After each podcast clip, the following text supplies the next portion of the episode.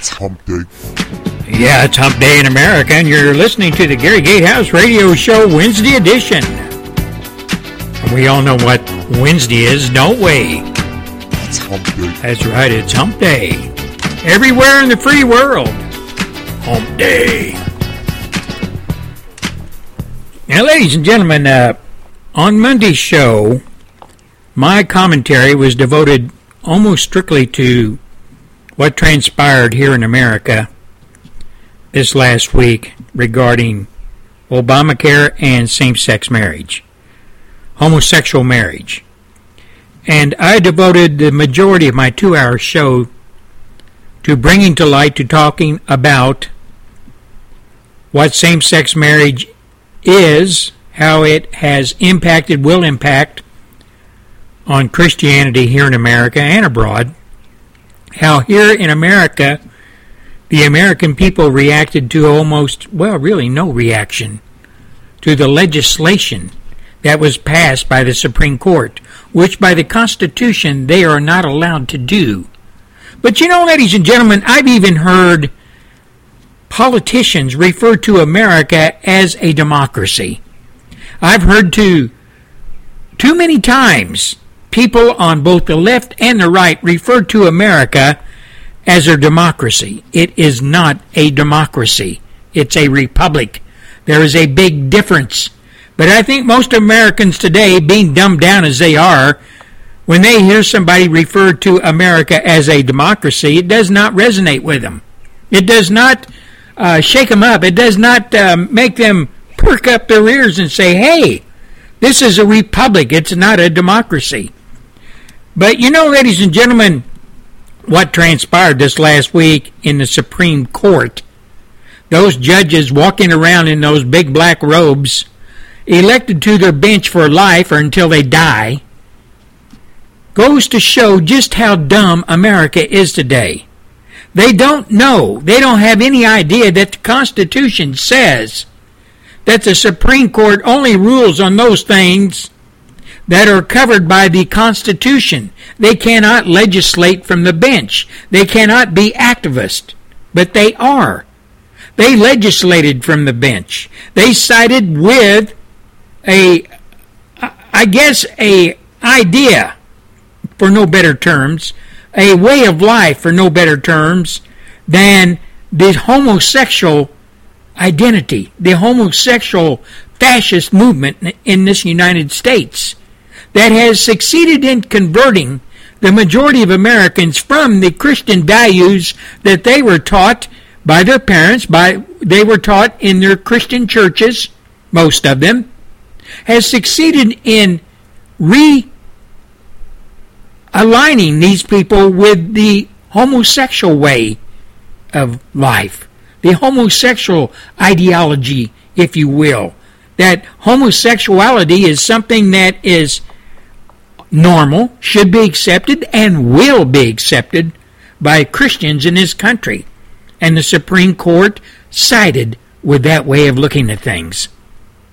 The Supreme Court sided with a homosexual identification as far as what America should do and will do by God.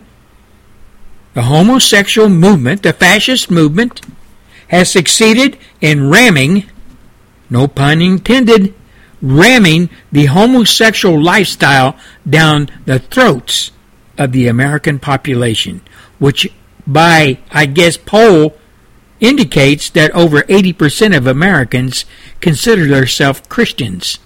And I have to ask, when America says that over 80% of the population is in fact Christian or identifies with Christianity, in what vein is that identity carried out? Do they identify themselves as Christians just by saying it and nothing else beyond that? Do they believe in our Lord Jesus Christ, the Savior, and His teachings in the Bible? Do they align themselves with that? Or do they align themselves with the diluted down, changed way that some preachers, some priests, some rabbis, some men of the cloth preach from the pulpit that we must accept homosexuality as a way of life. We must accept it as normal. We must accept it because we are all God's children. Well, sure we are. We're all God's children. But that, that does not ex- mean to, uh, that we have to, as Christians, accept what homosexuals are. We do not have to accept it. God has preached against it. The Bible stands against it. But yet, many Christians stand shoulder to shoulder with same sex marriage, with homosexuality, and they do not raise up and stand against it as Christians who sign on to the Bible and God's way of teaching, God's life, God's 30 uh, some years on this earth, His teachings about all Christians and what they should be. The Bible teaches us, gives us the guidelines, the Ten Commandments as well. But yet, many Christians throw that all out the window just to make themselves feel good and able to wrap their arms around homosexuality and say, "Oh yeah, but there are they are our brothers and sisters, and we should give them all the leeway, and we should understand their lifestyle, and we should give it our blessing, and we should take that all forward, marching over the cliff in the, into the abyss of evil and Satanism." That's exactly what we're doing. Now, you know, ladies and gentlemen, I received many emails about my Monday show. And the majority, I hate to say, went against what I said on my uh, Monday show. The majority of the emails I received said I was wrong said I was not a good Christian man to be saying those types of things, said that I, as a Christian, should be able to turn the other cheek, should be able to understand, should be able to get along, to just get along. I refuse to do that. I refuse to do that. I take what is said in the Bible as the word of our Lord Savior Jesus Christ and his Father in heaven, and that is where I put my claim, or stake. I do not deviate from that. I will not deviate from that. Now, all you folks out there that sent me emails, first of all, thank you for taking the time to send your emails to Gary Gatehouse at hush, H-U-S-H dot com, and make comment about what I said. Now I know where some of my audience stands. They do not stand with me or the real Christian religion. That's your prerogative and you you can express that prerogative the day you stand in front of the Almighty, and I guess argue with Him on how you stand in all these different things that deviate from the actual Christian religions and the teaching of God. You're going to have to stand there and explain it, not me. I have a lot of uh, my own explaining I got to do. But one thing I have to say I will not deviate from what the Bible says. I flat refuse to do it. Now, there was an interview conducted about a religious liberty bill, and it was conducted with Mike Lee, Congressman Mike Lee. And they were asked, or he was asked, what the impact on the, the Supreme Court's ruling on same sex marriage, homosexual marriage, the impact on the Christian church, the Christian beliefs, the Christian people, our schools, etc. Have a listen to what Mike Lee said. And bear in mind, this was interview was conducted on June 3rd, and that was before the Supreme Court came out and legislated for same sex marriage. Have a listen. Senator Mike Lee, describe to us what America may look like if the Supreme Court legalizes same sex marriage and your bill does not pass.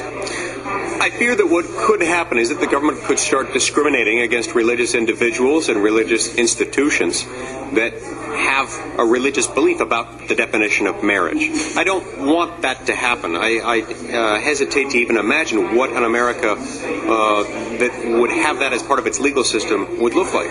Um, that's why we need to pass this bill. We need to not allow the government to even think about retaliating against religious individuals or institutions, whether churches or religious schools or otherwise, based on a religious belief. You would think your uh, colleagues across the aisle, and many of them being people of faith themselves, would support this, would you not? I would certainly hope so. This is not an issue that's distinctively Republican or Democratic, it's simply an American issue. Do you think that it might get as bad as that schools and churches might actually close? Uh, certainly some of them could. Um, I, I, I would hope that they do everything they could to make sure that they keep running. But one of the reasons why we recognize this tax exempt status for religious colleges, universities, institutions, churches, synagogues, and so forth is because they're not in this business to make money. They're in this business to provide a service to mankind consistent with their religious beliefs. Terrific. Thank you so much for your time. Thank you. Now, Christians, uh, patriots, Mike Lee, Congressman Mike Lee, and Congressman, Congressman Lab, Labrador are co sponsors of a bill that they want to introduce. And they've been talking about that since July, uh, June 3rd. I got uh, to snooping around and looking around. They talked about it again, introducing it June 13th, June 17th. And as of yet, as far as I can ascertain, they have not introduced it. That bill is still languish, languishing somewhere on probably Mike Lee's desk or Labrador's desk, and it has not been brought forward for vote. Now, I would say to all Christians out there that still buy into the fact, I'm talking about true Christians now, I'm not talking about designer Christians, I'm not talking about Christians who are signed on to or bought into or all in with the diluted down version of Christianity. I'm talking about we Christians who still are signed on to the real Christian religion. I would uh, encourage you to call your senator, your congressman, and urge them to bring that bill forward. Bring it forward for vote. And I would tell them if you do not vote in the affirmative on this bill, as a true Christian here in America, you can't count on me to vote for you again. You can't count on me to stand with the Republican Party if it turns its back on we true Christians here in America, we conservatives, we Tea Party folks that still sign on to the true Christian religion not the sunshine Christians, not the Christians who go to designer Christian churches.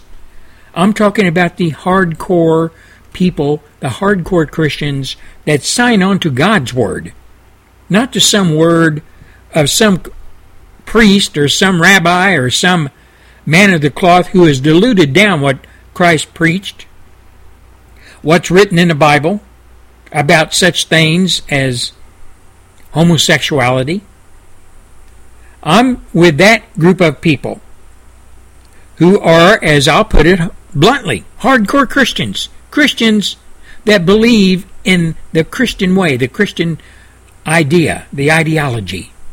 The Christians that sign on to God's teachings as written down in the good book, not written down on some Sunday sermon on a scrap of paper. You know, ladies and gentlemen, it's time for Christians throughout the world, the Western world, throughout the world, that believe in the teachings and the Word of God as written in the Bible. It's time for us to stand up. It's not time to turn the other cheek. It's not time to bow our heads and say, oh, well, we can't do anything about this. You know, God gave us all a free will. God gave us a free will at the time of birth until the last breath to make decisions based on our upbringing, based on our religion, based on what our parents taught us, our moral beliefs, etc. And if we as Christians can't stand up for the moral beliefs that are taught to us from the Holy Book, the Bible, can't stand up to the uh, to protect the Word of God as He taught it, as He told us we should march to and believe in, and practice our daily lives on and with, then we're not Christians. We're something else. We're sheep, I guess. We are not meant to stand with the Word of God, I guess. I guess we just kind of roll with the punches. Now, we've been taught to turn the other cheek. We've been taught to get down on our knees and pray. And I buy into all that.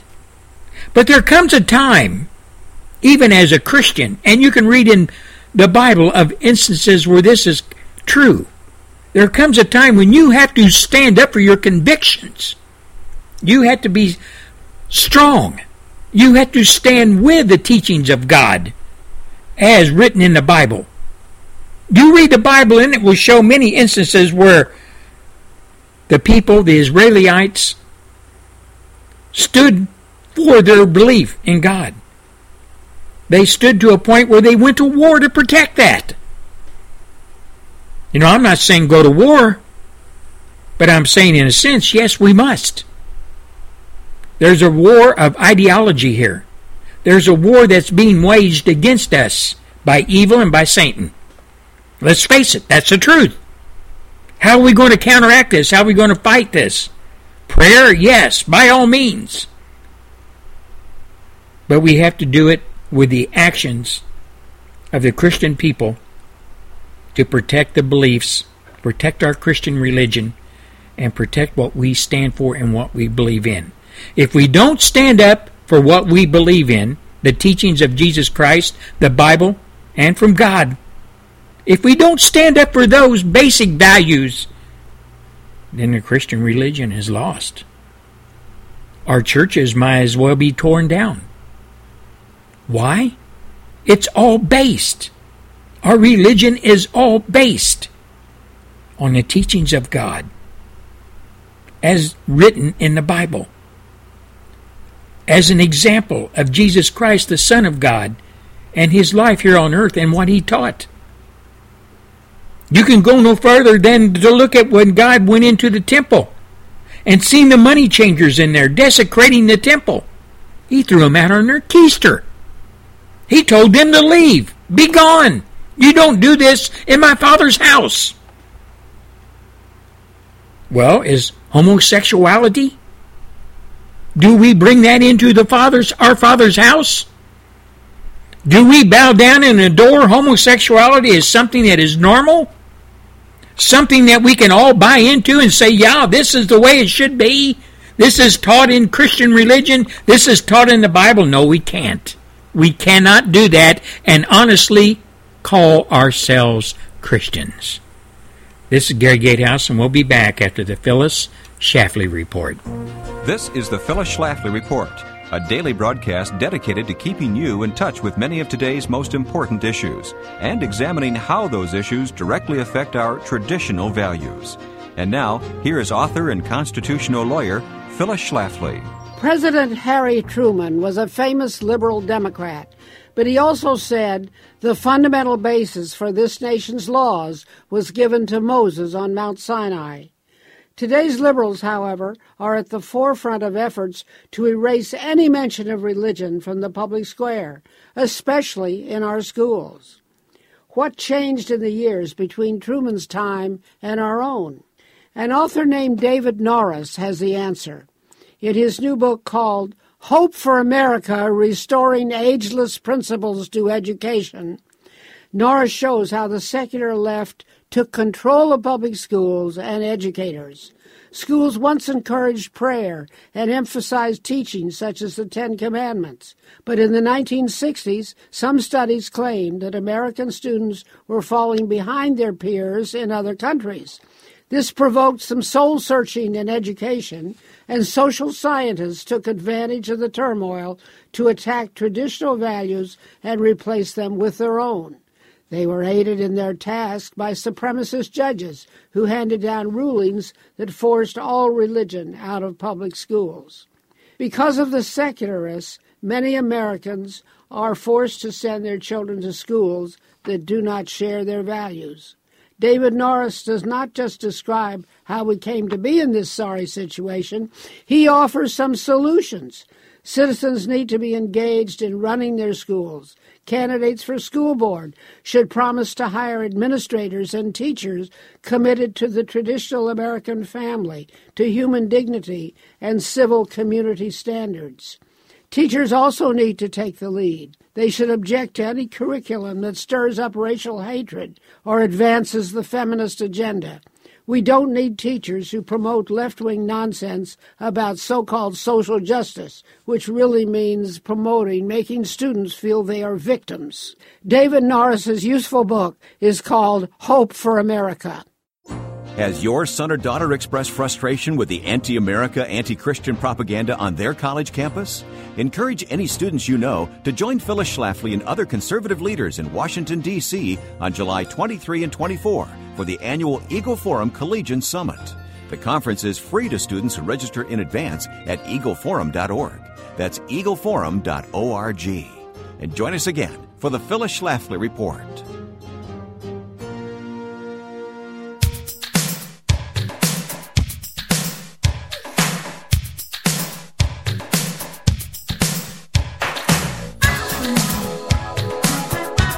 You are listening to the Gary Gatehouse Radio Show. That's right, darling. You're listening to the Gary Gatehouse Radio Show on FreedomInAmericaRadio.com, FreedomInAmerica.us, DogsOfWar.com, Restoration Radio United Kingdom London, DocsJukebox.com, and the GAL Network, Tough Talk Christian Radio from South Texas. We'll be right back. You gotta take care of Texas, it's the only one we got. If you're way up in Lubbock or down in Looking you gotta conserve water, keep the air clean. Take care of Texas, don't you know what I mean, y'all? Kevin Fowler here. Texans take great pride in keeping our air clean. Visit takecareoftexas.org and take the pledge to help keep it that way. We'll send you a free Texas State Park Guide. You gotta take care of Texas, it's the only one we got. Sponsored by the Texas Commission on Environmental Quality. You're home. You served your country with honor. Now it's time to strike out on a new path forward. You're a veteran. You set the standard for character, integrity, leadership. And you've gained valuable skills. Skills employers are looking for. At jobcenter.usa.gov, you can get access to personalized services and the support you need to find the perfect career. This is U.S. Navy and Marine Corps veteran Montel Williams saying, visit an American Job Center today and discover your next opportunity of a lifetime. Gary Gatehouse, Wednesday, hump day. Beep, beep. Patriots, you ever wonder where the 16 candidates stand when it comes to uh, homosexual marriage? Do you ever kind of scratch your head and say, I wonder where Jeb Bush stands on this? I wonder where Marco Rubio or Ben Carson or Lindsey Graham or Rick Perry or Christie or Santorum stand on this. Well, a survey of public statements that was conducted and put together kind of shows only three of 16 Republican presidential prospects are on record. That's the operative words there. Are on record supporting a constitutional amendment, either defining marriage as between a man and a woman, or one that would let states decide the legality of same sex homosexual marriage. A survey of public statements shows that only three, trace, three of the 16 Republican presidential prospects are on record supporting a constitutional amendment either defining marriage as between a man and a woman or one that would let states decide the legality of same sex marriage between homosexuals. And it foretells the people running the poll that he is leaning that way. Would not commit one way or another, stays in the green or in the gray. Not red or green, gray. This fourth person says he is leaning that way. No real hardcore commitment from that fourth person. Now you say, who, Gary, who, Gary, who supports those amendments that you just talked about? Number one, Uno, Ted Cruz. Number two, Dos, Scott Walker. Number three, Tres, Bobby Jindal. Number four, Quattro, Mike Huckabee. Who are against it? Who do not stand with it? Who are opposed to it? Jeb Bush, Marco Rubio, Ben Carson, Lindsey Graham, Rick Perry, Chris Christie, Rick Santorum, Carly Fiorina, George Pataki, John Kasich, Rand Paul. Don uh, Donald Trump is that fourth person who's not really clear on where he stands right now. I guess later when he wets his finger and w- the wind is blowing a certain way, when he gets a little closer to election time or whatever, he'll he'll commit himself. Who knows? Does any of those surprise you? Do any of those that are not standing for it surprise you?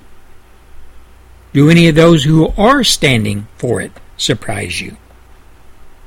You know, ladies and gentlemen, when the rubber hits the road, a way a person predicts, a way a, produ- a person gets up in front of audiences and lays it all out in speeches, commentary, etc., on what what they believe in on certain issues is the way this poll went, as far as to put those people in either for or against category. What they these people have said on the campaign trail, what these people have said on interviews, on television, radio, put them in one category or another when standing against or for gay marriage, homosexual marriage. Sorry, I don't like to use the word gay. Gay is a buyout. If you're a Christian, if you're a radio talk show host, Rush Limbaugh, Hannity, any of you, and you buy into the word gay, when you use that in the context of talking about homosexuals, you're buying into their way of looking at things. You are buying into their brand that they established to get rid of the real brand that belongs to them for what they are homosexuals. Way back, they started convincing people that they're gay. That they're gay. They're not homosexual. They're gay folks. It's a lie. They don't like to be tra- uh, called homosexual. They don't like to be called for what they are. Like I talked about it on Monday's show. They're like the Prince of Darkness. They're like Dracula. When you talk about sunlight, Dracula hides. He goes and crawls in a corner somewhere, hides in the shadows, because the truth, light, will burn him up, destroy him. That's the same word with the word homosexual and the same word with gay. Homosexuals over the decades have convinced the American people, convinced the whole world do away with what they really are as far as brands or attachments or words, homosexual, and call them gay. Because they don't like the word homosexual. And they've always shied away from it the best they could until they finally convinced the world, not just America, the world, that gay is the way to go when talking about homosexuals. Don't use the word homosexual for what they are. Oh no, don't do that. You might offend them. You might bring them out into the light. So the whole world has bought into doing away with Sodom, doing away with what homosexuals stand for, what they are, what they're attached to. And they bowed down and said they're gay because that's what homosexuals want to be called. Well, they're not gay, they're homosexuals. Now, you know, ladies and gentlemen, when you talk about homosexuality, and you talk about homosexuality, I'm not even using the word lesbian because they're homosexuals as well.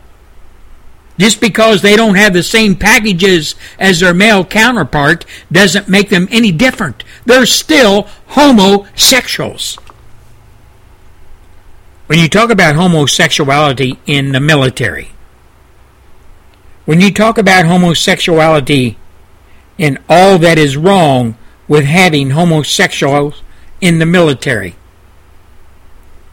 don't ask, don't tell.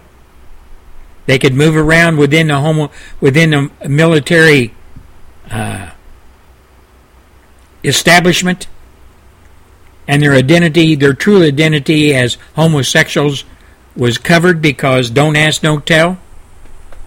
Obama did away with that. The federal government, along with the Republican Party and the Democrat Party, the Communist Democrat Party, did away with that rule within the military don't ask, don't tell. Now they are out of the closet. Now they are all kinds of genders, all kinds of different dressers and actors in the military. And now the military and the leadership of, in the Department of Defense, the DOD, the Pentagon, has went one step further in forcing people to accept homosexuality in the military for what it is. And if you speak out against it, it's a hate crime, hate speech. You could lose a stripe. You could be demoted. You could be put into a position where you're doing something you're not trained to do or don't want to do. You might have a homosexual company commander, a homosexual company first sergeant. And if you speak out against same sex marriage, if you speak out against homosexuality, you could find yourself in a bad place in the military. Well, here's another one. Pentagon urged to boot chaplains who oppose homosexual marriage. Homosexual fascist activists blast intolerant filth lingering in the ranks of our armed forces. In the aftermath of the Supreme Court's decision to redefine marriage in all 50 states, the Pentagon is now being urged to cleanse itself of chaplains, Christian chaplains, Jewish chaplains who refuse to support same sex marriage. Activist Mikey Weinstein, president of the Military Religious Freedom Foundation, is demanding the United States military conduct a purge of chaplains who hold or who holds to their traditional teaching of homosexuality and marriage espoused by the first commander in chief, George Washington. Weinstein claims chaplains who are maintaining the state of antagonism between their religion and the sexual gender, gender identities of service members, don't ask, don't tell, that's gone, who hold to the sexual gender identities of sexual members have no business serving in the military. This is according to a homosexual activist who wants to purge chaplains who speak out against homosexuality and same sex marriage.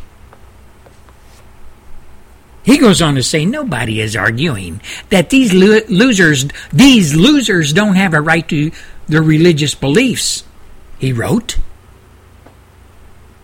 at this stage, the only honorable thing that these losers can do is to fold up their uniforms, turn in their papers, and get the hell out of the American military chaplaincy. If they are unwilling or too cowardly to do so, then the Department of Defense must expeditiously cleanse itself of the intolerant filth that insist on lingering in the ranks of our armed forces. Ladies and gentlemen, here is a homosexual activist who more than likely probably never wore the uniform, who is calling chaplains, Christian chaplains, Jewish chaplains, who stand by their religion, stand by the teachings of God and the Bible, he is calling them filth. And he's telling the Department of Defense that they should be cleansed and purged from the ranks of our military, our armed forces. Now, you know, ladies and gentlemen, this guy, Mikey Weinstein, frequently calls for the court martialing of military members who attempt to share their faith with others. He is now calling for an entire class of chaplains to be fired regardless of whether their beliefs affect their job performance or not. People like Mikey Weinstein, a homosexual activist, who runs away from the truth, runs away from the sunlight, as his prince, Satan, does, and calls for those who believe in God and God's teachings, chaplains in our military, preaching and honoring our children that respond and go into the military to serve their country. He wants them all to shut up. He calls them filth. He wants those chaplains thrown out of the military because they preach against evil. They preach against sin as based on their teachings of the Bible and the Word of Jesus Christ and God. He wants them thrown out of the military. He wants them thrown completely out. He calls them filth. In actual fact, Mikey Weinstein and his lifestyle, his perversion, is the one who is absolutely filthy.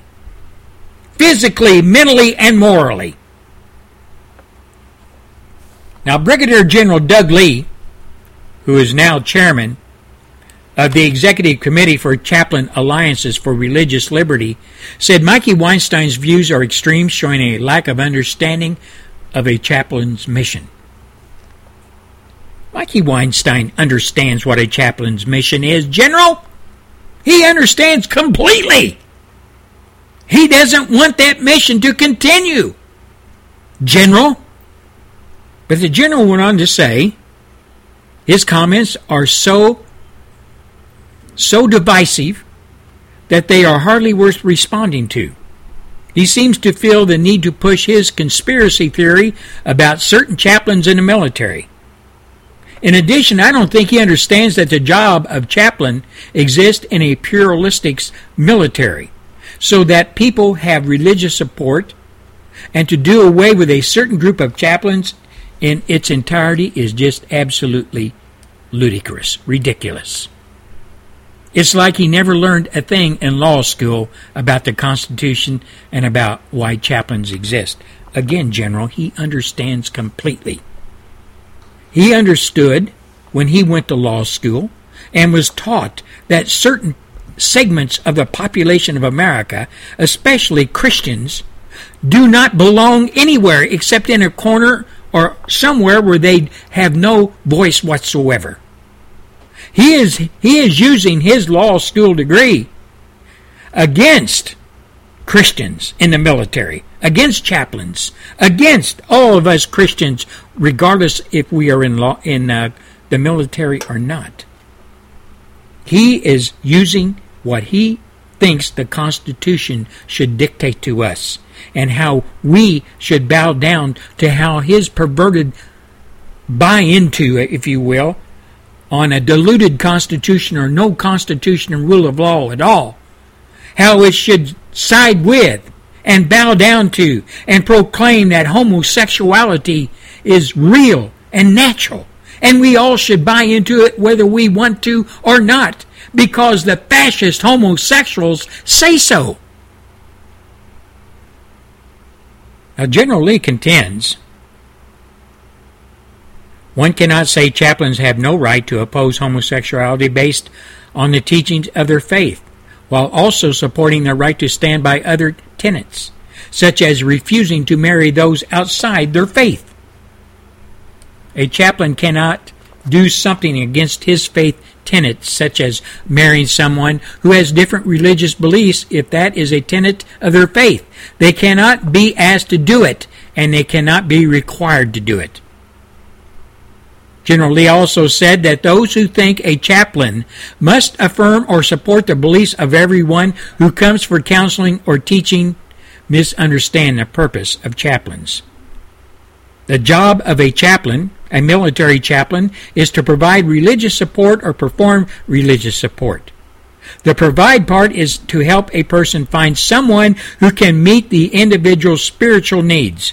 For example, I would not prepare a Passover meal for a Jewish service member, but I will direct them to a rabbi who can address that area. But when I do perform religious support, whether it be to teach, preach, or counsel, I do so from my faith perspective. For his part, Mikey Weinstein said he's looking forward to ending the conservative influence in the military. What will become of their once ironclad dominance of fundamentalist Christian privilege within the Department of Defense, said Mikey Weinstein. General Lee insists chaplains do not use their pulpit and position to call on service members to disobey orders regarding the treatment of homosexual service members. For the vast majority of chaplains in the military, their faith groups believe that homosexuality is a sin, and so they believe marriage between a man and a woman, as Christians have believed for thousands of years. But the chaplains are saying that if someone comes to them for counseling with a homosexual partner, they won't ignore that person's concerns. Instead, they will refer them to someone who can help their specific needs because that's part of providing religious support.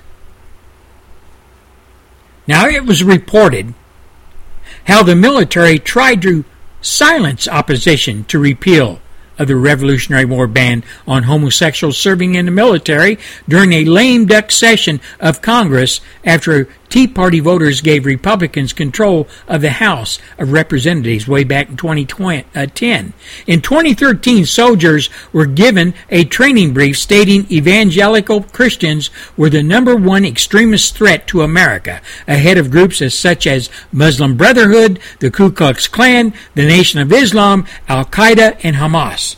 Catholics and ultra Orthodox Judeo Christian believers were also on the list of religious extremist organizations. Larry Wilkerson, a former chief of staff to Colin Powell, told the Washington Post way back in 2013 the biggest problem faced by the military were sexual assaults and what he described as prophesizing by Christians. And an FYI here when it comes to sexual assaults in the military, the majority were not against females, but by uh, males against males, homosexuals. You know, ladies and gentlemen of America, when you talk about homosexuality in the military, and you talk about homosexuality in America, in Europe, in the world, it's all evil. It's all perversion. It's all perversion, ladies and gentlemen. And any Christian that buys into the fact that these people, these homosexuals who have changed their brand and convinced the world that they're not homosexuals, they're just another part of humanity that has a different way of looking at how they have sexual relations with the same sex. It's nothing wrong with it. It's all natural. And matter of fact, don't call us homosexuals anymore. Call us gays. You know, ladies and gentlemen, where is the world today? Where is the world today when we have seen, you have seen, and it's been reported on Fox News and other news for that matter, this homosexual thing, they all use the word gay. And about this chaplain thing, when do you think that will ever be reported on Fox News? When do you think that it will ever re- be reported on other mainstream communist media? The propaganda arm of the communist perverted Democrat Party. When do you think this thing about chaplains being called out by homosexual fascists and wanting to be purged. They want them to be purged from the military, calling them uh, chaplains filthy because they're Christians or Jews, rabbis. When do you think this will ever be reported as a headline on Fox News? Oh, it might be reported someday. It might be reported and analyzed someday. But if it was the other way around, were the chaplains of the military, the com- the uh, Christians and the uh, Judeo-Christian chaplains in the military were calling for the expulsion of homosexuals in the military based on their perverted lifestyles, that would be headlines immediately. If any chaplain were to call a homosexual a filthy laden person, based on their sexual beliefs, based on their secularism, it would be an immediate nationwide headline with all the analysts and all the different people paraded across the TV screen talking about it endlessly on Fox News, on CNN, on public broadcasting, on ABC and CBS and NBC. It would be a topic that would be polled across the screens continuously. But the war on Christians continues continues and waged by the homosexual fascists who want all Americans, especially Christians, to accept their perverted lifestyle. And the federal government, even our military leadership, some of it up in the, the, the, the bowels of the Pentagon, are going along with it. This is Gary Gatehouse, and we'll be back after a few short messages.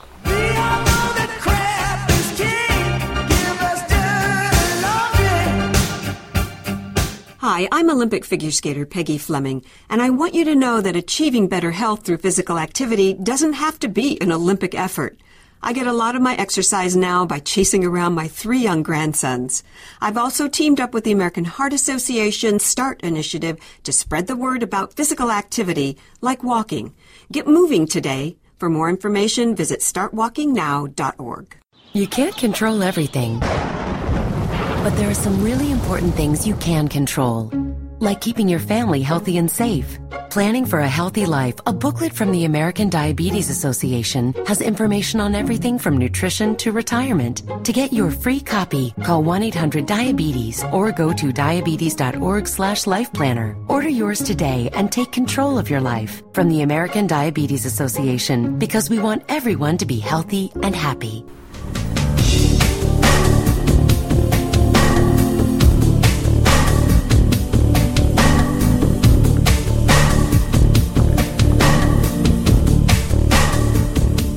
You know, Patriots, uh, I would like to uh, direct my, oh, I don't know, my comments, direct my concerns right now towards my brothers and sisters that live in the United Kingdom, in England, United Kingdom, Great Britain. You know, if you look at your leadership over there, and I'm sure most of you who are standing or trying to stand up against it will agree that your main threat today is twofold. One, the leadership today that you have in place when it comes to representing all the population of Great Britain, that representation is not there. I would also say that you folks over there that are true patriots to your country, to England, would say that the leadership that you have in place right now is really the same type of leadership that America has in place right now, where they don't take any consideration at all on the impact of what they say or what they do or how they conduct business in the government when it comes to the true occupants, the true British people, the people who were born and raised there, the people whose ancestry goes back thousands and thousands of years. I would also say that you individuals that side with conservatism, if that's a word that they use in England, you folks that are very, very concerned about your country and the way your government is conducting itself on the home front, on foreign affairs, when it comes to the security of that island, security of Great Britain, the United Kingdom. And you look at how your Prime Minister, David Cameron, looks at certain issues when it comes to things like Islam, the Quran, Muslims, how he treats him, how the government treats him, how the government bows down to him, how the government capitulates and gives Islam and the people, the Muslims that reside in your beloved country, my second country, if you will. I love England.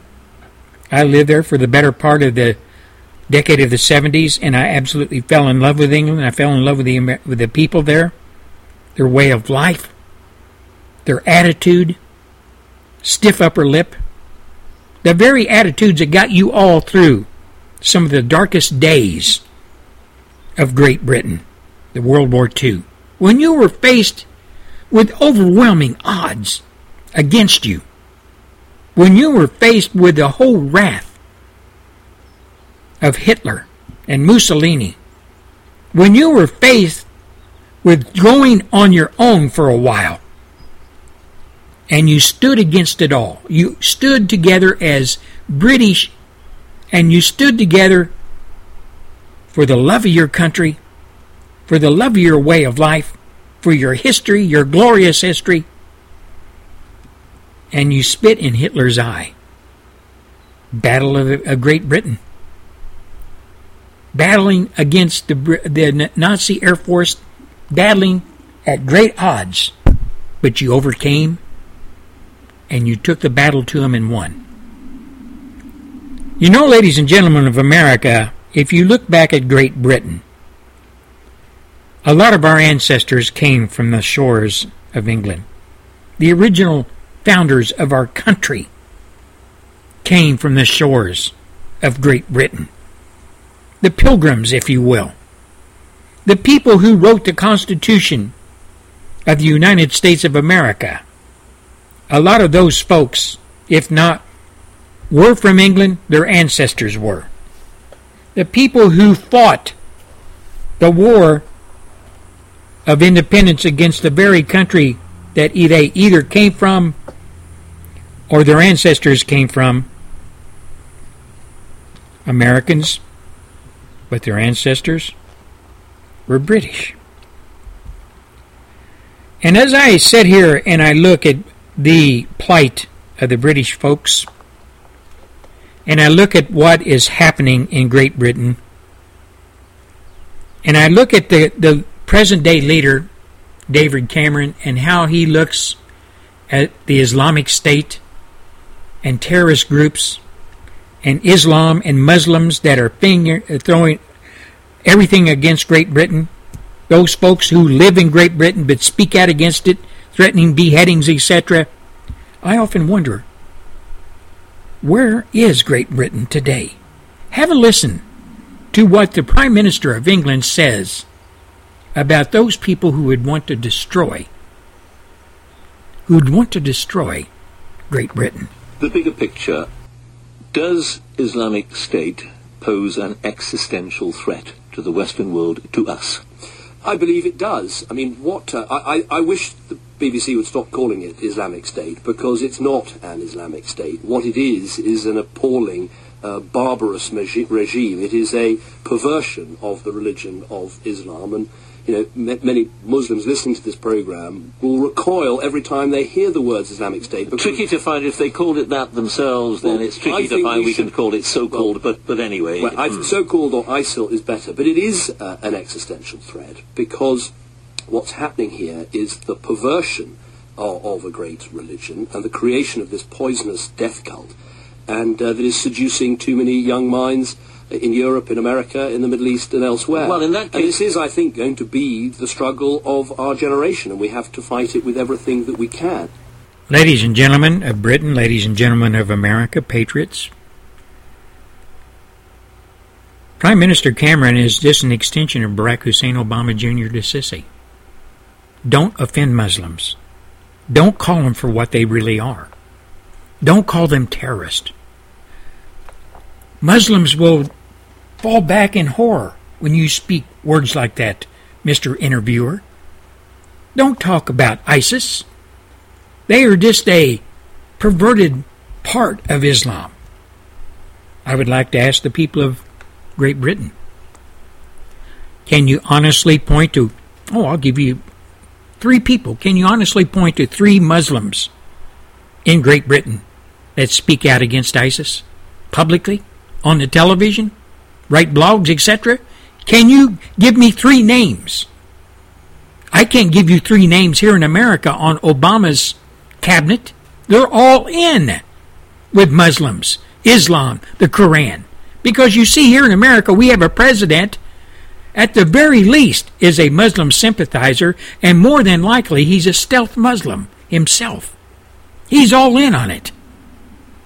I sympathize with the people of Great Britain that you have leadership that is 100% comparable to Barack Hussein Obama Jr. to Sisi when it comes to Muslims, when it comes to Islam, when it comes to the Quran. They will not speak against it. We'll be back after the Fox 5 Minute News. You are listening to the Gary Gatehouse Radio Show. Gary will be back after the Fox 5 Minute News break.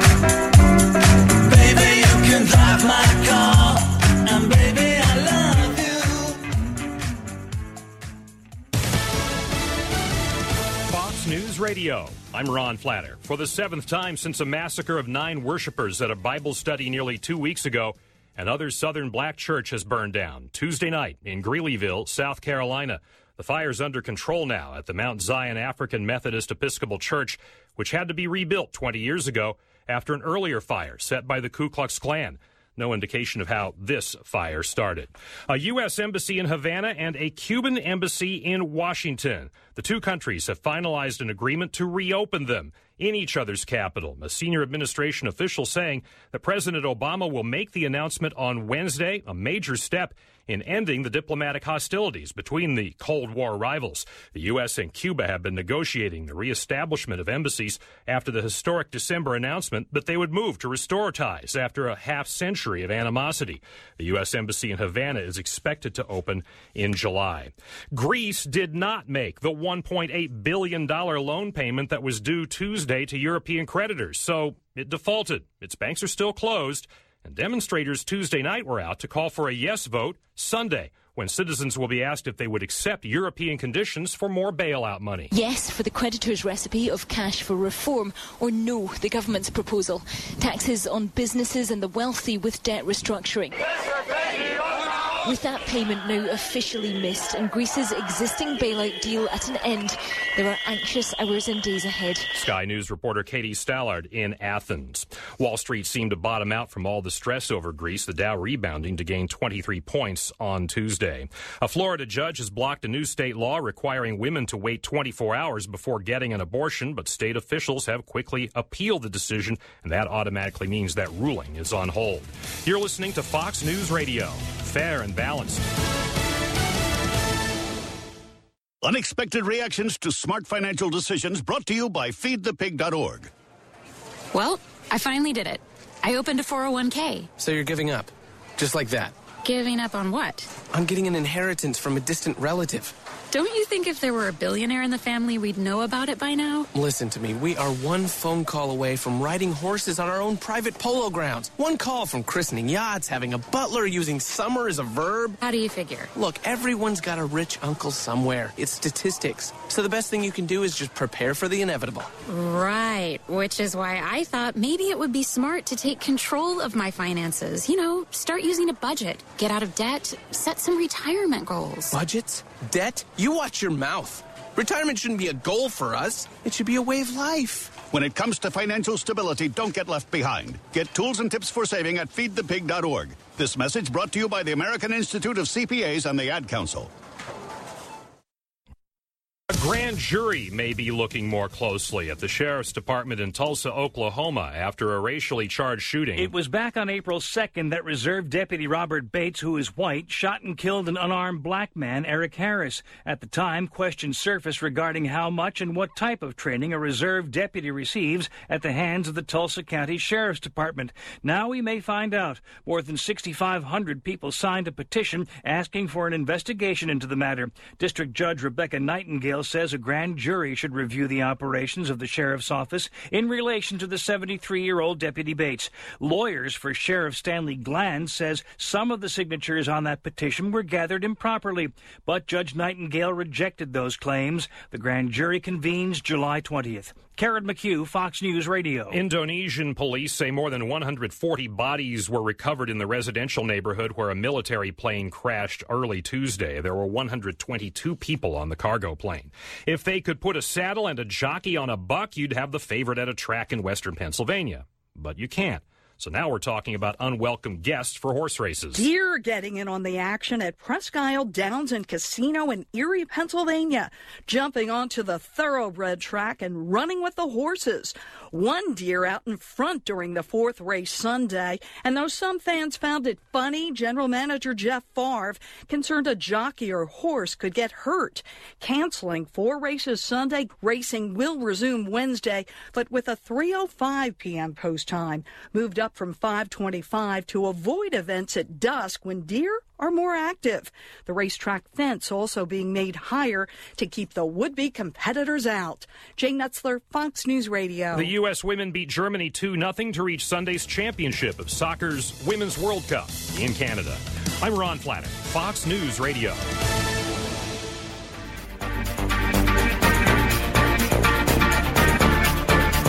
You are listening to the Gary Gatehouse Radio Show. Well, welcome back to the second hour of the Gary Gatehouse Wednesday radio show, Hump Day in America.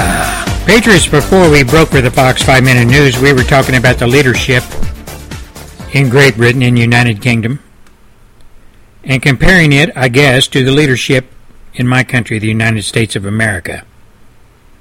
And I think us patriots of both countries are, are we, we will both agree that the leadership in Great Britain and the leadership in the United States are worthless. Not just the Prime Minister, not just the President, but the people of the parties that represent we the people, whether it be in Great Britain, whether it be in the United States of America. Most of them are worthless. Americans and European leadership, they have no balls, they have no spine. They're all scared little dotes, scared of their own shadows. And they leave their fe- fellow countrymen and women, the very people who elected them, they leave them on their own. Patriots, my brothers and sisters of England, of the United Kingdom of Europe, you're the ones who will lead your respective countries out of the darkness of capitulation. You're the ones, the only ones, who will have a grasp on what is really happening in your countries today because you pay attention. You understand. You have enough gray matter between your ears. You're patriots. You understand. You have the concerns. And you, I predict, will be the ones in Europe, in the United Kingdom, and here in my country that will leave our respective countries, lead them out of the darkness, the veil of darkness, that socialism, Marxism, communism, progressivism has put over Europe and America, has clouded the issues, has taken Americans down the wrong path, Europeans, the people of the UK, down the wrong path. But I predict, and I know at the, from coming from the bottom of my heart, that the people of the United Kingdom have they still have the still have the uh, stiff upper lip, still have love of country, and in the end that will prevail. Just as here in America, in the end, the people who love their country, the people who understand what's going on, will take our countries back. Will take our country back. But here in America, I'm sorry to say, here in America, most Americans, not all, most Americans have lost it, have lost the concept of what their country's all about, of what is going on in this country. Now, we are a country of sheep. We are a country that has lost touch with reality. As a matter of fact, reality is a bad word with most Americans today. They don't want to be they don't want to face up to the facts that their country is ran by communists, by Muslims, by those who hate America and capitulate to the enemy at every opportunity. Most Americans believe that what we have in America, the freedoms, if you will, cannot be taken away, cannot be diluted. But on the other hand, most Americans have no idea where those freedoms come from. They come from God. Yet most Americans today have thrown God out of their lives and bow down to perversion, lies, and false prophets. As in America, so goes Europe. Led by the nose many decades ago, the table of socialism Europe has been set with that. The table of socialism was set in Europe a long time ago. And they proceeded to remove God from their lives as well. And now, as in America, the chickens have come home to roost. Europe and America are now playing, paying the price of complacency, secularism, creeping communism. Our countries, our respective countries, are all in dire straits. Yet most of the populations either refuse to admit this or they just don't care.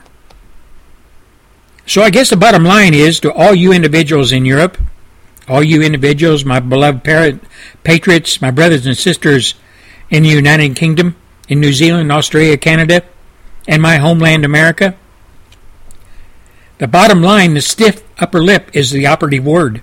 Love of country is the operative word. Take back the country, your country, my country, our respective countries is the operative words. We can no longer sit and stand by and watch our countries go down the tube. We can no longer do this. It is time to act. It is time to speak out. It is time to act out. It is time to take the bull by the horns and say, We've had enough of this. Our countries don't belong where you want to put them. Our countries have been here for thousands of years. You're not going to destroy everything our countries in Europe, in uh, Great Britain, stand for. You're not going to do it. These are our countries. This is my country. It is not the country of some Johnny come lately Islam, Koran, worshipping raggedy ass Muslims. It's not the country of secularists. And it's time we put God back into our country. It's time that we throw these people out of the temples. It's time that we throw the money changers out of the temples. Jesus Christ did it. Let's follow suit. Let's get rid of these individuals that speak out against God. Let's get rid of these individuals that speak out against our country, our historic countries. Let's bring back love of country and respect of countries again. These individuals that walk the streets with their burqas and they put the the so-called Islam, the faith, the phony religion of Islam in our face and say, this is what you're going to do. You're, this is the religion you're going to march with. You're going to change your country. Shake your finger. Shake your finger in their face. No, it isn't. Your phony religion does have no has no place in our countries. Your phony religion needs to go back to your phony Middle Eastern lands that you come from where all of this started. You should take it back there. You should join whatever movement is going on in ISIS or whatever. Go back to where you come from. We don't need you in our country. We don't want you in our country. And any other Tom, Dick, and Harry that speaks ill will of our countries, you need to shut up or leave. Now, there was a saying back in the 60s when I was in Vietnam, and it continued up to the end of the Vietnam War. True Americans spoke out against those Americans who read, ran and hid, those Americans who ran across our northern border into Canada, those Americans, hell no, we don't go, we won't go, torn up their draft cards, drug, sex, rock and roll, etc.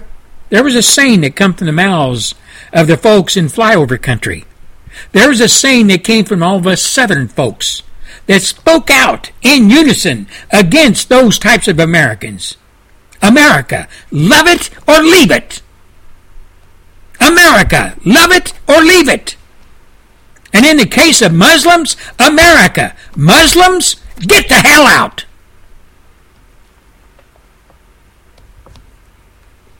Harsh words, Gary. No, those are not harsh words. Those words are coming from my heart. But how can you be a Christian, Gary, and say that? It's easy. I say I'm a Christian. I believe in our Lord Jesus Christ as Savior. I believe in my country. I believe in patriotism. I believe in my country was founded by Jesus Christ through the hands of our forefathers, our founding fathers. I believe our country is a Judeo Christian country, not a Muslim country. That's how I can say it. I stood up and served my country for 31 years, fought on the battlefield in Vietnam. That's how I can say it. I earn the right to say it. Not like many in America who would run and hide at the thought of having to serve their country in any way or doing anything for their country that might inconvenience them in any way. You see, you folks over in Europe, when you look across the pond at America, and you look at all that's going on in America, the burning of the flags, the gays, the homosexuals parading up and down the street, false crucifixions by homosexuals of our Lord and Savior Jesus Christ, parading around half naked, practicing their perversionated sex on one another in the streets. Sodom and Gomorrah is where we're at in America today. And I believe that contingent of Americans who way back in the 60s adopted the cry, America love it or leave it, we should adopt it again. But we should add something to it. America, love it or leave it, America, land of the home, the free, the brave, and the non perverted. This is Gary Gatehouse, and we'll be back after our weekly show, our weekly report by Ricky Rasmus on Our Voice from South Africa. Please stand by for Ricky.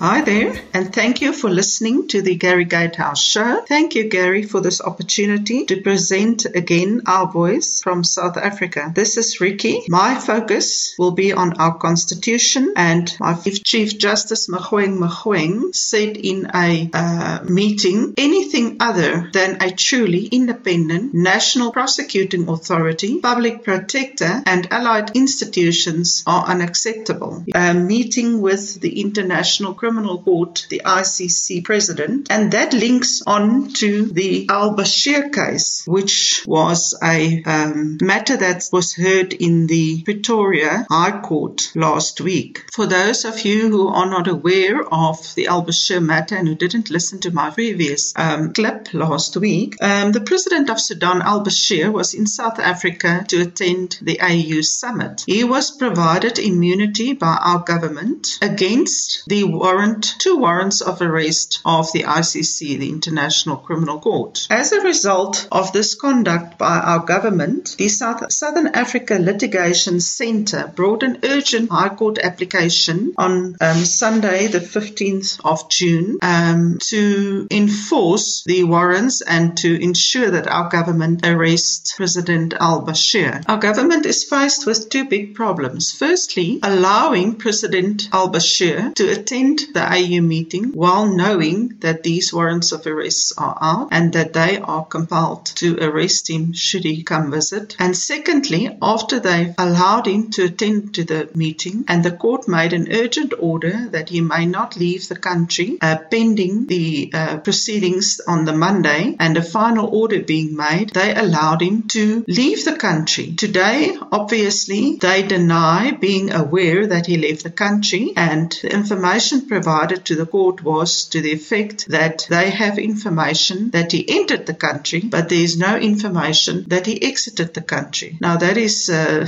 it's so it's actually laughing stock because um, it's evident that shortly after he um, left from South Africa, his plane landed in Sudan and he exiting from his plane with a big entourage and obviously very pleased with himself that he succeeded for the second time in evading the arrest arrest warrants of the ICC. After the urgent order was made by Judge Fabricius on Sunday, the 15th of June, the judge president, Dunstan Mlambo, decided that a full bench must hear the argument on the Monday. In his judgment, he says the matter involves a consideration of the duties and obligations of South Africa in the context of the implementation of the Rome Statute of the International Criminal Court Act, Act 27 of 2002, which is also referred to as the Implementation Act. As opposed to that, the question is whether a cabinet resolution of South Africa coupled with a ministerial notice are capable of suspending South Africa's duty to arrest a head of state against whom the International Criminal Court has issued arrest warrants for war crimes, crimes against humanity, and genocide. Now we know that um, in the region of 300,000 people were killed, Africans were killed at the hand of al Bashir, and about one and a half million were displaced. If one takes into account that President al Bashir is an Arab and he was um, involved in this massacre of people, African people, then one cannot understand why any other African country or head of state um, will come forward um, to protect him. It can only be as a result of money talk.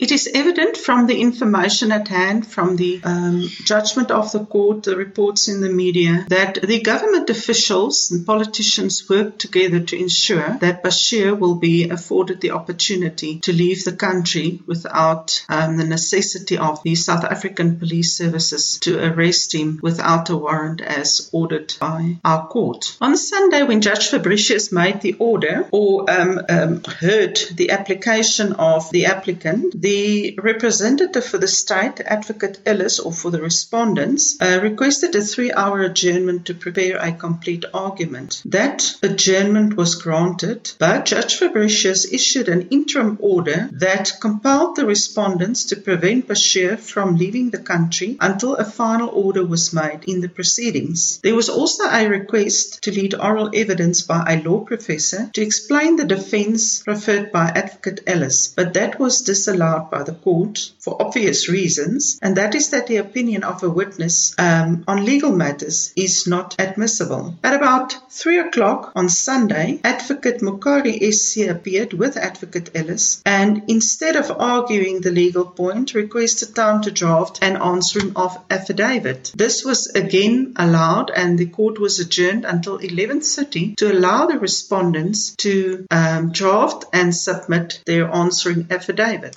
As a result of the fear that Bashir will leave while the matter is being postponed till 11:30, the court made the following order: President Omar al-Bashir of Sudan is prohibited from leaving the Republic of South Africa until a final order is made in this application, and the respondents are directed to take all necessary steps to prevent him from doing so. The eighth respondent, the Director General of Home Affairs, is ordered one to effect service of this order on the official in charge of each and every point of entry into and exit from the Republic and, two, once he has done so to provide the applicant with proof of such service, identifying the name of the person on whom the order was served at each point of entry and exit. And the respondents were directed to file any answering affidavits by 9 o'clock on Monday the 15th of June and the applicant to reply by the request for a three-hour adjournment and thereafter for an opportunity to file answering affidavits appears on the face of it to be reasonable and necessary. But in hindsight, it is clear that this was the opportunity they were looking for to ensure that Bashir get on his plane and leave South Africa before the government was ordered to go and arrest him. The answering affidavit was only filed at about 11.25 on Monday morning instead of 9 o'clock. They gave no explanation for the lateness and Judge Mlambo remarked that the lack of explanation for the lateness is significant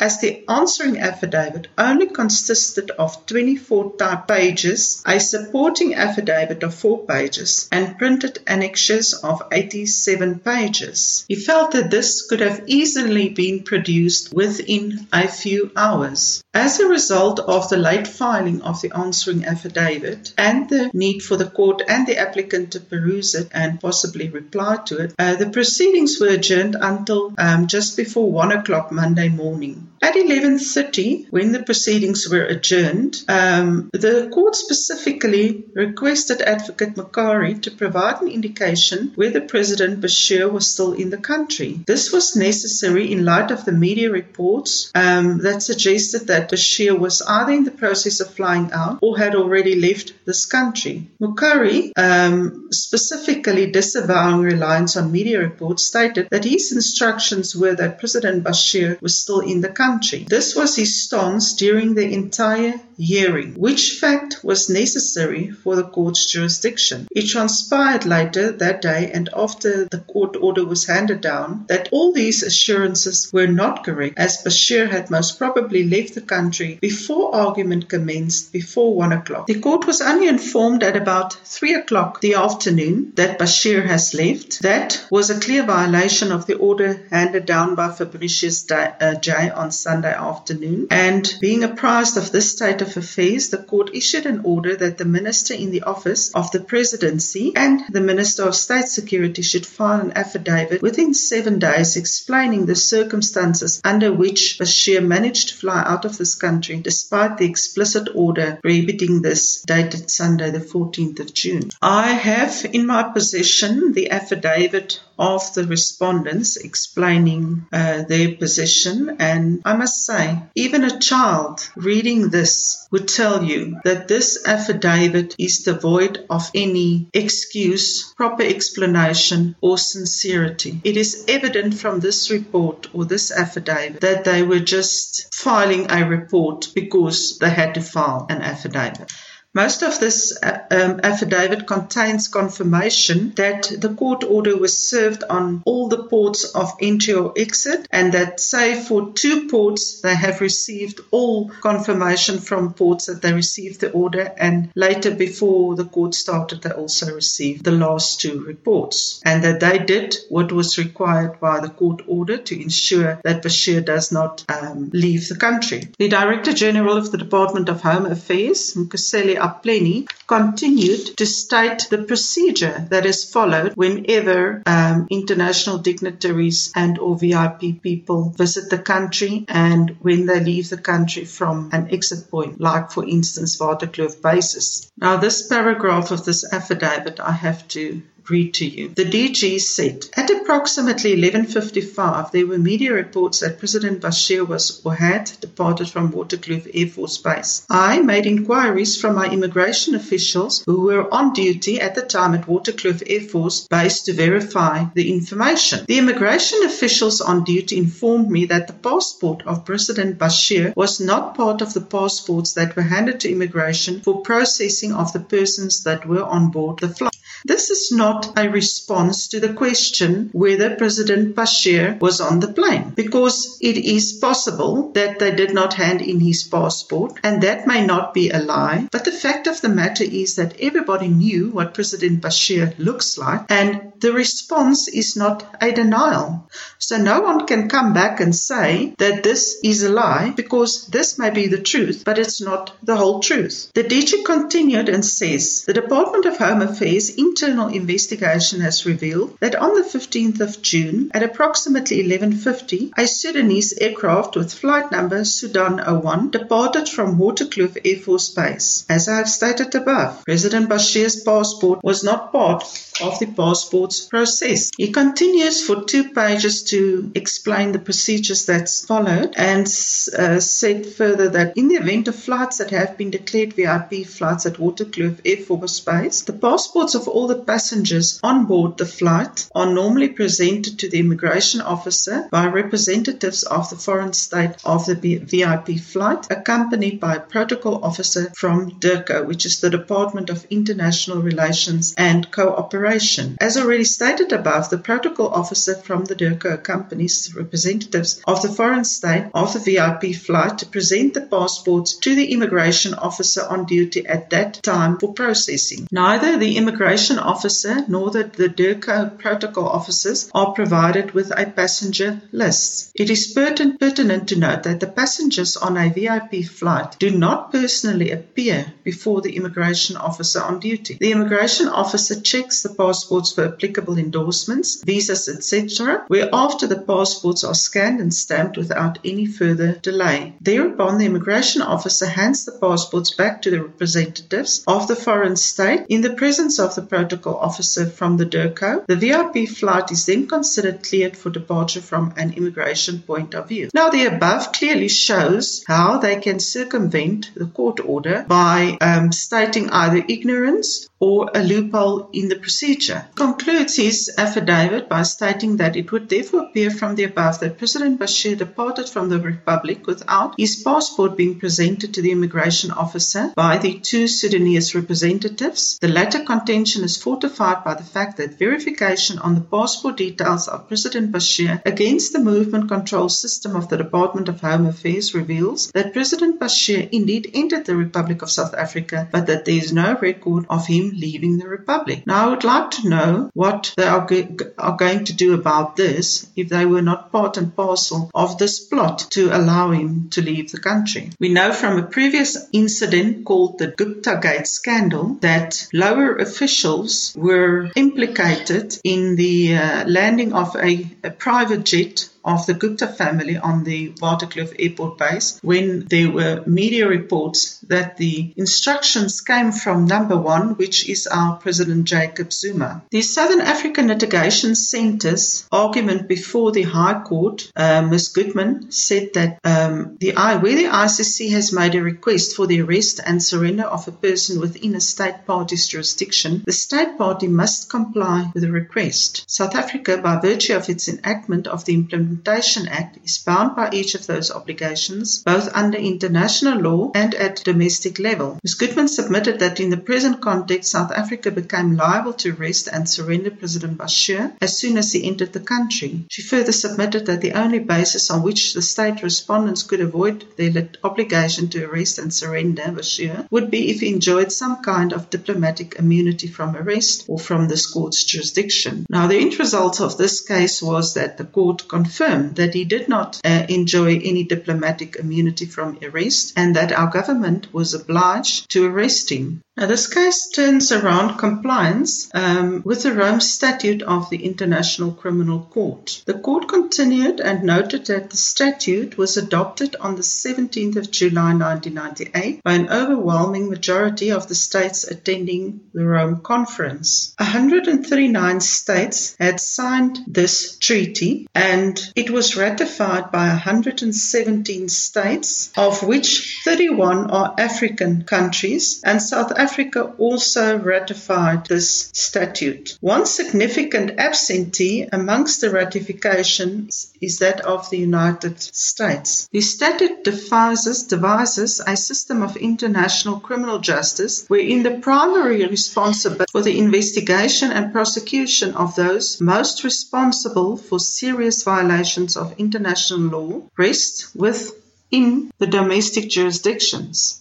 In principle, a matter will only be admissible before the ICC where the state party concerned is either unable or unwilling to investigate and prosecute which operates so as to ensure respect for the primary jurisdiction of states and is based on considerations of efficiency and effectiveness. It is clear from this that the ICC does not come and take over the situation in a country. They have specific terms and conditions under which they will investigate a matter. The state party that signed and ratified the Rome Statute had the obligation to domesticate the provisions of the statute into national law to ensure that such law became compatible with the statute. South Africa ratified the statute in terms of Section 231 of the Constitution of the Republic of South Africa 1996, and it also, in terms of that section, enacted the Implementation Act through which the incorporation of the Rome Statute was accomplished. The Director General, on behalf of the respondents, set out the defense, and in short, it boils down to the fact that they entered into a host agreement with the organizers of the African Union Summit, which provides for inter alia privileges and immunities. She stated that Article 8 of this agreement um, records that the Republic of South Africa shall award the members of the Commission and staff members, the delegates and other representatives of intergovernmental organizations attending the meetings, the privileges and immunities set forth in Section C and D, Articles 5 and 6 of the General Convention on the Privileges and Immunities of the Organization of African Unity, the OAU Convention. Provisions of Section 5.3 of DIPA read with Section 2314 of the Constitution published Article 8 of the Host Agreement under Government Gazette number 38860 and thereby incorporated the privileges and immunities accorded delegates and attendances of the AU Summit as provided for in the Host Agreement as domestic law in South Africa and this, she said, was only applicable for the period of the summon plus two days. So thereafter, it would not have been valid any longer. So for this period, at least, um, Bashir was uh, that the Implementation Act, as mentioned earlier, is national leg- legislation and the state is bound to implement. Mlambo stated that the respondents' reliance on these documents is ill advised and ill founded. They could not trump the international agreement, the Rome Statute, and the subsequent Implementation Act. In any event, the Implementation Act enjoys legislative authority, having passed through Parliament, and it cannot be displaced by a notice promulgated by a minister nor by a cabinet decision. Mlambo concluded with the following questions. One, how was it possible that President Bashir would, with, with his whole entourage, travel from Sandton to Waterkloof Air Base without any of the respondents' knowledge? Secondly, how was it possible that the Sudanese plane would take off from the airbase without the respondents knowing whether the president was on board or not? Thirdly, how would that plane be able to land in Sudan by late afternoon if it had not departed at about noon that same day? The answers suggest themselves, and without intending to preempt the proceedings that may follow, once the affidavit this court has ordered is received, it is necessary in the interest of justice and the rule of the law to say the following. I quote, The respondents are quite aware of the provisions of sections 1 and 2 of the Constitution, which declare that the state is founded on the supremacy of the Constitution and the rule of law. They are also aware of the constitutional enjoinder that international agreements bind the Republic, especially those that have been ratified in brackets section 231. They are obviously bound to comply with domestic legislation and obviously the Implementation Act. They must also be aware of Section 1 of the Constitution. Section 165 of the Constitution deals with judicial authority. 1. The judicial authority of the Republic is vested in the courts. 2. The courts are independent and subject only to the Constitution and the law which they must apply impartially and without fear, favour or prejudice. 3. No person or organ of state may interfere with the functioning of the courts. 4. Organs of state through legislative and other measures, measures must assist and protect the courts to ensure the independence, impartiality, dignity, accessibility and effectiveness of the courts. 5. An order or decision issued by a court binds all persons to whom and organs of state to which it applies. The court was of the viewpoint that there's clear indications that the order of Sunday 14th of June 2015 was not complied with and stated that a democratic state based on the rule of law cannot exist or function if the government ignores its constitutional obligations and fails to abide by court orders. A court is the guardian of justice, the cornerstone of a democratic system based on the rule of law. If the state, an organ of state, or state official does not abide by court orders, the dem- democratic edifice will crumble stone by stone until it collapses and chaos ensues. The Constitutional Court has also confirmed that principles of the rule of law are indispensable cornerstones of our constitutional democracy. In Justice Alliance of South Africa versus the President of the Republic of South Africa 2011 5, SA 388 at paragraph 4, I quote, the emphasis must be on indispensable. Where the rule of law is undermined by government, it's often done gradually and surreptitiously. Where this occurs in court proceedings, the court must fearlessly address this through its judgments and not hesitate to keep the executive within the law, failing which it would not have complied with its constitutional obligations to administer justice to all persons alike without fear, favour, or prejudice. As a result of the above, um, and in full awareness of the explicit order of Sunday, the 14th of June, the court objectively found that it demonstrates non-compliance with that order, and for that reason, it was uh, it invited the NDPP, National Director Public Prosecutions, to consider whether criminal proceed, proceedings against the respondents are appropriate. This judgment of the full bench is a light in the dark tunnel in South Africa. It is confirming the views of Chief, Justice Mogoeng Mogoeng of the independence of the judiciary, absolute independence, and taking into account that it was the order was made by the High Court in Pretoria, it would give citizens um, more reasons to believe that our judiciary is indeed independent and whenever they have litigation against the state or anyone not complying with the constitution or the rule of law that our courts will rule in their favor. And please tell me what you want to hear if you have specific questions about situations in South Africa that you're not sure of. Um, please send me an email to ricky at weboso, W-E-B-O-S-O dot org and I will respond there to or deal with it in a next um, talk. Thank you very much. Enjoy your day. Thank you, Ricky. And folks, Patriots, you can listen to the, Our Voice South Africa with Ricky Rasmussen each week on the Gary Gatehouse radio show when Ricky talks about the plight of Afrikaners in South Africa. Please tune in and make sure your friends and relatives get tuned or tuned in on this uh, particular report because Ricky is one of the few outlets that come out of South Africa that are telling the rest of the world just how bad it is in South Africa under an all black regime if you're a white folk, if you're an Afrikaner. You know, it's almost as if the world has forgot all about Afrikaners. And Ricky and uh, just a few others are trying to get the word out to the American people, to the world, to Europe, just what is going down in South Africa.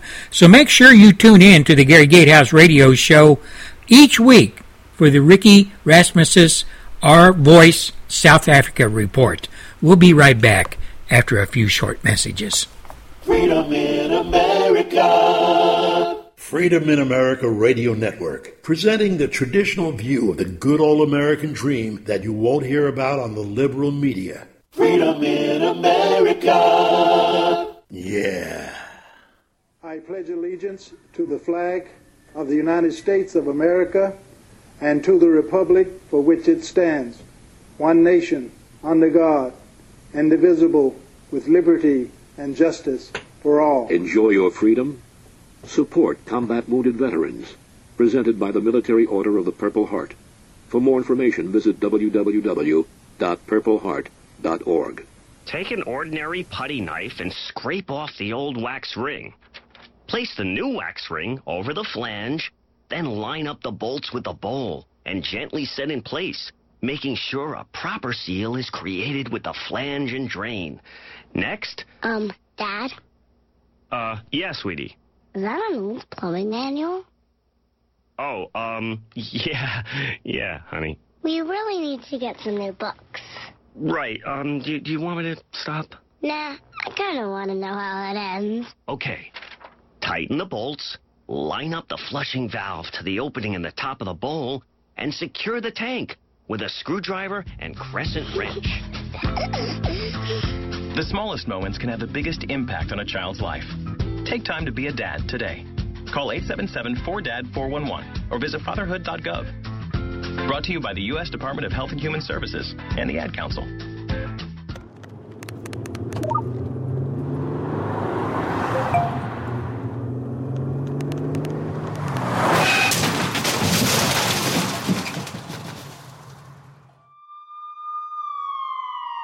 These are the sounds of someone taking their eyes off the road. Texting while driving is more than distracting. It's dangerous. Do us all a favor. When you're on the road, stay off the phone. A message from CTIA, America's wireless companies, and the National Safety Council. Well, welcome back. I hope you got a lot of information out of those uh, commercials, if you will. you know, our folks, uh, our patriots down under, down in uh, Australia. I've been kind of perusing and looking at some of the news that came out of Australia, Australia in reaction to what went down in our Supreme Court, our new legislative body, about same sex marriage. Now, it seems to me, as an American, that if I was a true American, true to my heart, true to my religion as a Christian, true to my country, my flag, love of country, etc., at the very least I would be embarrassed at what the Supreme Court did last week. At the very least, I would be ashamed to even admit that I live in a country that does not honor its laws, does not honor its Constitution. And I would be absolutely ashamed to admit that most Americans know nothing about their country anymore. Nothing. They don't know how the judicial process works, the executive process works, the legislative process works. They know nothing about it. And furthermore, most don't even want to know anything about it. Now, down in Australia, our brothers and sisters in that beautiful country spoke out against homosexual marriage and Speaking with some, they said they could not believe what the Supreme Court of America did to the American people. And I give you a quote all the way from Australia America, the land that gave us, we the people, has ceded its democracy to you, the judges. They went on to say no parliament or court has the authority to repeal biology. And this is coming from an Australian pro family campaigner. And he said that at a weekend as the tr- ripple effects of the United States Supreme Court new legislative body legislated and passed laws that they created same sex marriage. But this all lent additional momentum to a fast growing campaign to redefine marriage in Australia. Now, Australian Marriage Forum President David Van Gend said decisions like the 5 4 Supreme Court ruling declaring same sex homosexual marriage is a right was a reflection of the moral dementia of the West. And he could have never put it in any better words. Dementia corruption, immorality of the West. Now, David describing the court decision as a historic act of social self mutilation, akin to the Roe v. Wade, and he warned it will lead to a new era of civil discord. We must not let that happen here. Not here in Australia, he said. If same sex couples cannot marry, that is because they do not meet nature's job description for marriage and family. Marriage and childbearing is specifically male female phenomena in nature. And no parliament or court has the authority to repeal biology, he went on to say. In the wake of the Supreme Court decision, America's biggest homosexual civil rights advocacy group the Human Rights Campaign, HRC, is throwing its backing behind the Australian campaign. American homosexuals are now trying to influence another country's morals, another country's ways of looking at marriage. Homosexuals in America are carrying their demented, perverted, immoral ideas on marriage across the oceans to other lands. This is Gary Gatehouse talking. The HRC, Human Rights Campaign, expressed support for the activist group Australian Marriage Equality, whose national conveyor Rodney Croome said, his country is now the only developed English speaking country that doesn't allow same sex homosexual couples to marry. We welcome the Human Rights Campaign support for the Australian campaign because it will muster support across the world and highlight how far Australia is falling behind, said Croome. Let me ask you this, Mr. Rodney Croome. Have you approached the Muslim contingent in your country? Have you asked for support on same sex homosexual marriage from the Muslims around the world? Have you gone to bat for Muslims and asked them to support your endeavors to allow same sex homosexual marriage in Australia? Do you think Muslims would sign on to it? And if they came out and said no, you speak against our religion. We do not do things like this. Would you say anything else to them? Would you sue them? Would you take them to court? Would you rake them over the coals? Hell no, you wouldn't. You're scared of them.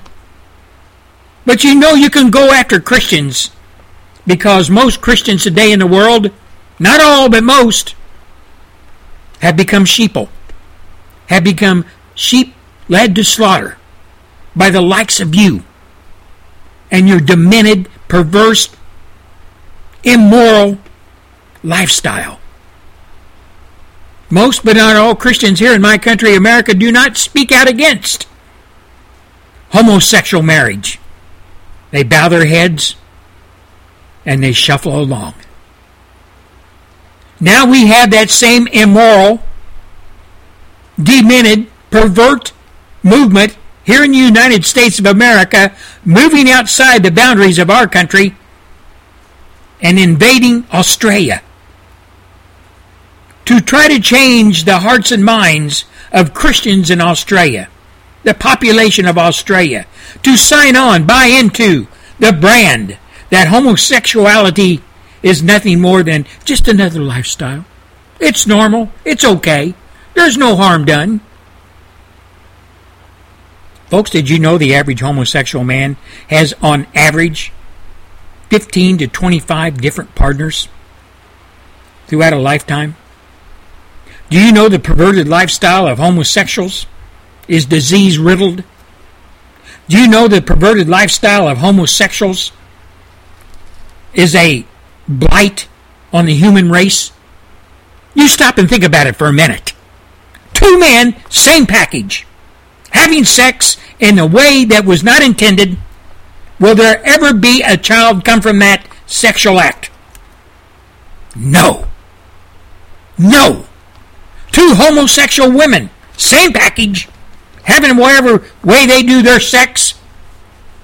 Will there ever be a child come from that union? No. It's strictly sex. It's strictly strictly perverted. Then you look at biology, you look at the human race, you look at creation and how God put us all together. Males have a certain package, women have a certain package. God put it there for one reason to bring men and women together and procreate. That's the reason that we have the packages we do. That's the reason we come together as man and wife in one flesh under marriage to procreate and raise children to go forward in the earth and carry on with the human race not this for perverted pleasure of two packages rubbing up against each other, penetrating each other. That's all it is. foul, decadent, dirty, filthy. Yet we want they want us to buy into it. They want us to consider that something that is okay. It's it's it's normal. It's just another way of living. They are so ashamed of the brand of homosexuality, of the brand of homosexual, like I said earlier in my show, that they change, they managed to change over the decades, being branded or tagged as homosexuals to gay. A harmless little word. That means happy, carefree. You know, ladies and gentlemen of Australia, I'm not telling you your business, but all you folks over there that still buy into Christianity, still buy into a man and woman as sexual partners, as marriage partners, procreating the human race under God, created by God, Christianity, if you still buy into all that, I would suggest you find some way to get the LGBT civil rights advocacy group human rights campaign originating here in the United States, you find some way to throw their ass out of your country. You find some way to tell people like Croome that they are not welcome in America. You Christians in Australia, I have beat my head against the microphone for months, warning my own people about the debauchery and perversion of homosexuality and the impact it's going to have on America, is having on America, is having on the American family, our future generations, our children, our Christian religion, our government, etc. Do you want that down there? Do you want these perverted individuals parading across the screen like they do here in America? There is eight words. Eight words. The union of a man and woman. And there's a leader in Australia, official opposition Labour Party, Bill Shorten. He recently introduced a bill that would alter the definition of who can be legally married by replacing the words man and woman with two people.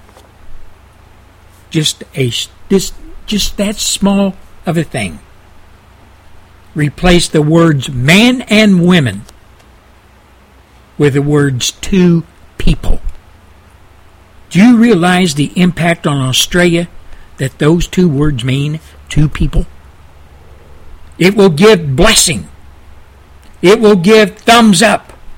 It will give a big okay to all the homosexuals in your country to go get married, go hooked up,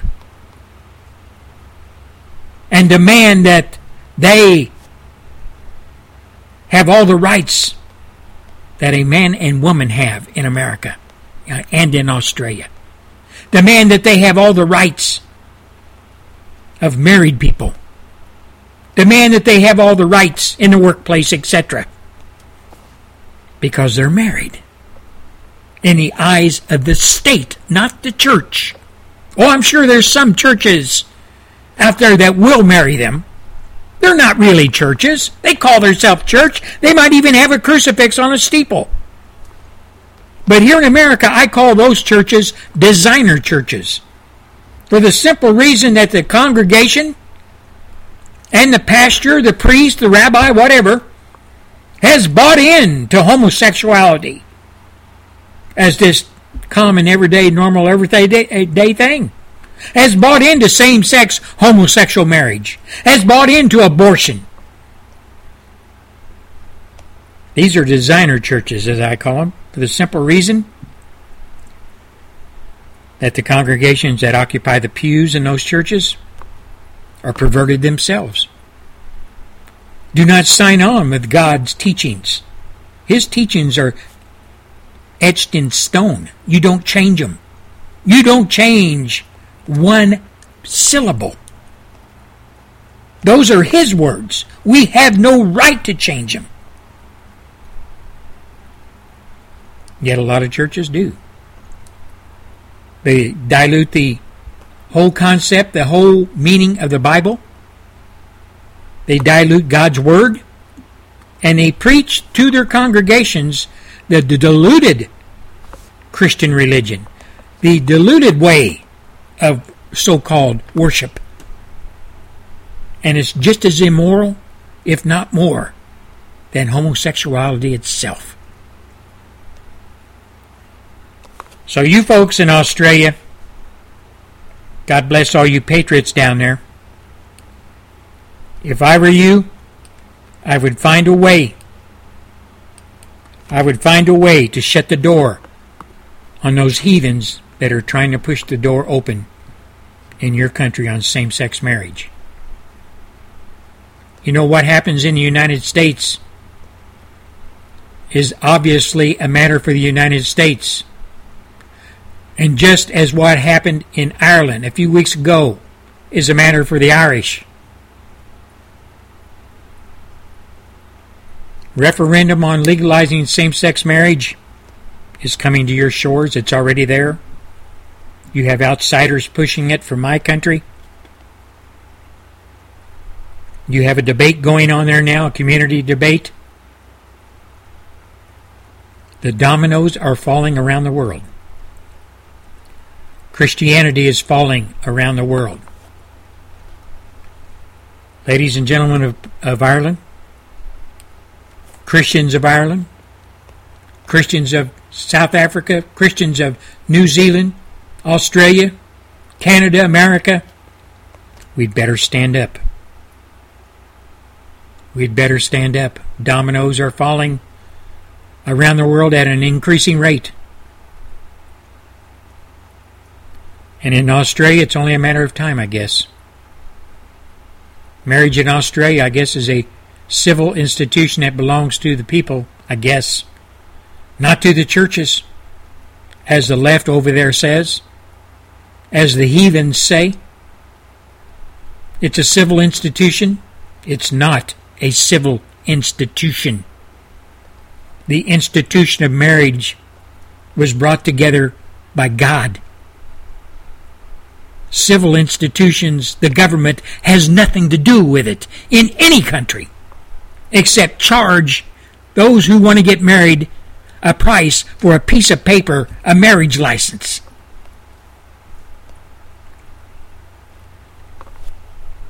You know, in Australia, the Christian lobby slammed the decision by the Supreme Court here in America charging that the necessary flow on effect of making marriage available to homosexual couples is to, not, to deny a, a child either its mother or its father. The five judges overturned the Democratic votes of more than 50 million Americans in 31 states, which have voted to keep marriage as between a man and a woman. There's only 11 states, 10 if you count don't count D.C., that permits same sex marriage through legislative or votive action. Everywhere else in America, ladies and gentlemen, judges have made the decision for the people on behalf of the homosexual lobby. Plain and simple. America, the land that gave us, we the people, has ceded its republic to you the Supreme Judges, Supreme Court Judges of America. Once again, our sisters, our sister country has shown to have spine and not afraid to speak out. They represent what we here in America would want our government leadership to represent, some of it anyway. But alas, America has gone the way of our ungodliness, has gone the way of moral decay, corruption, here in America, which is a republic, not a democracy, our leaders bow to the minority, bow to those that speak out against God, mock God. And here in America, evil and corruption runs rampant in our government, in our media, in our schools. And what is really sad is most Americans have been so dumbed down, so corrupted, that they do not have a clue. They do not have a clue and on what is transpiring in their country. right before their very eyes. Most Americans are blinded by ignorance. Patriots, America is not the land of the free and home of the brave anymore. Let's face it.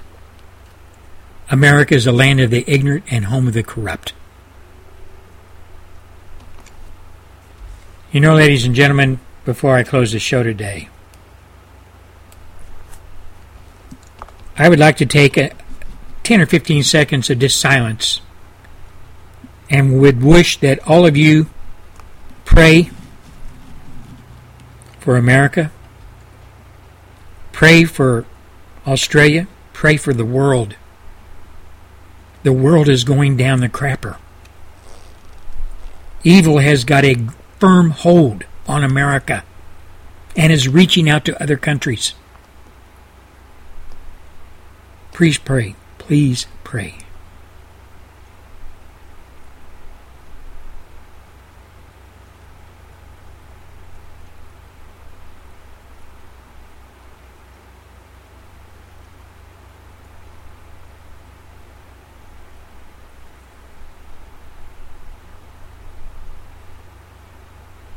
And with that, I say amen. Until Friday, this is Gary Gatehouse speaking to you on the GAL network, Tough Talk Christian Radio, dogsofwar.com radio, freedominamerica.radio.com, freedominamerica.us, Restoration Radio United Kingdom, docsjukebox.com, wishing you all a great day.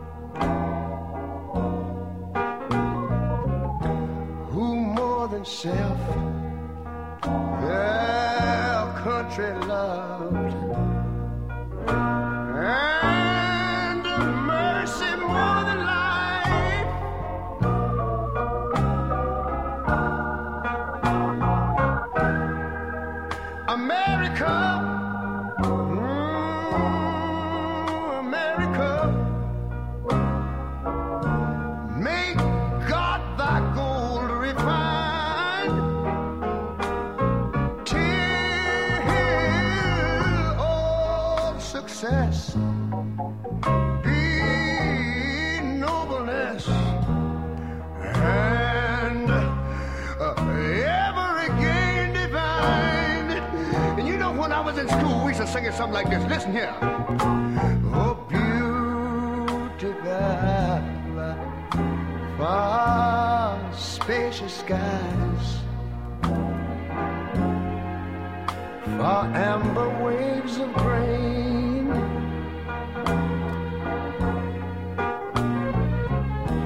Far purple mountain majesties.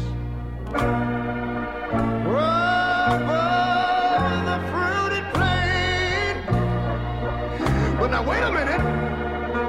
I'm talking about America, sweet America. You know, God done shed his grace on thee.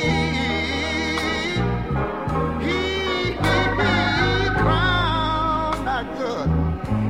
Yes, he did.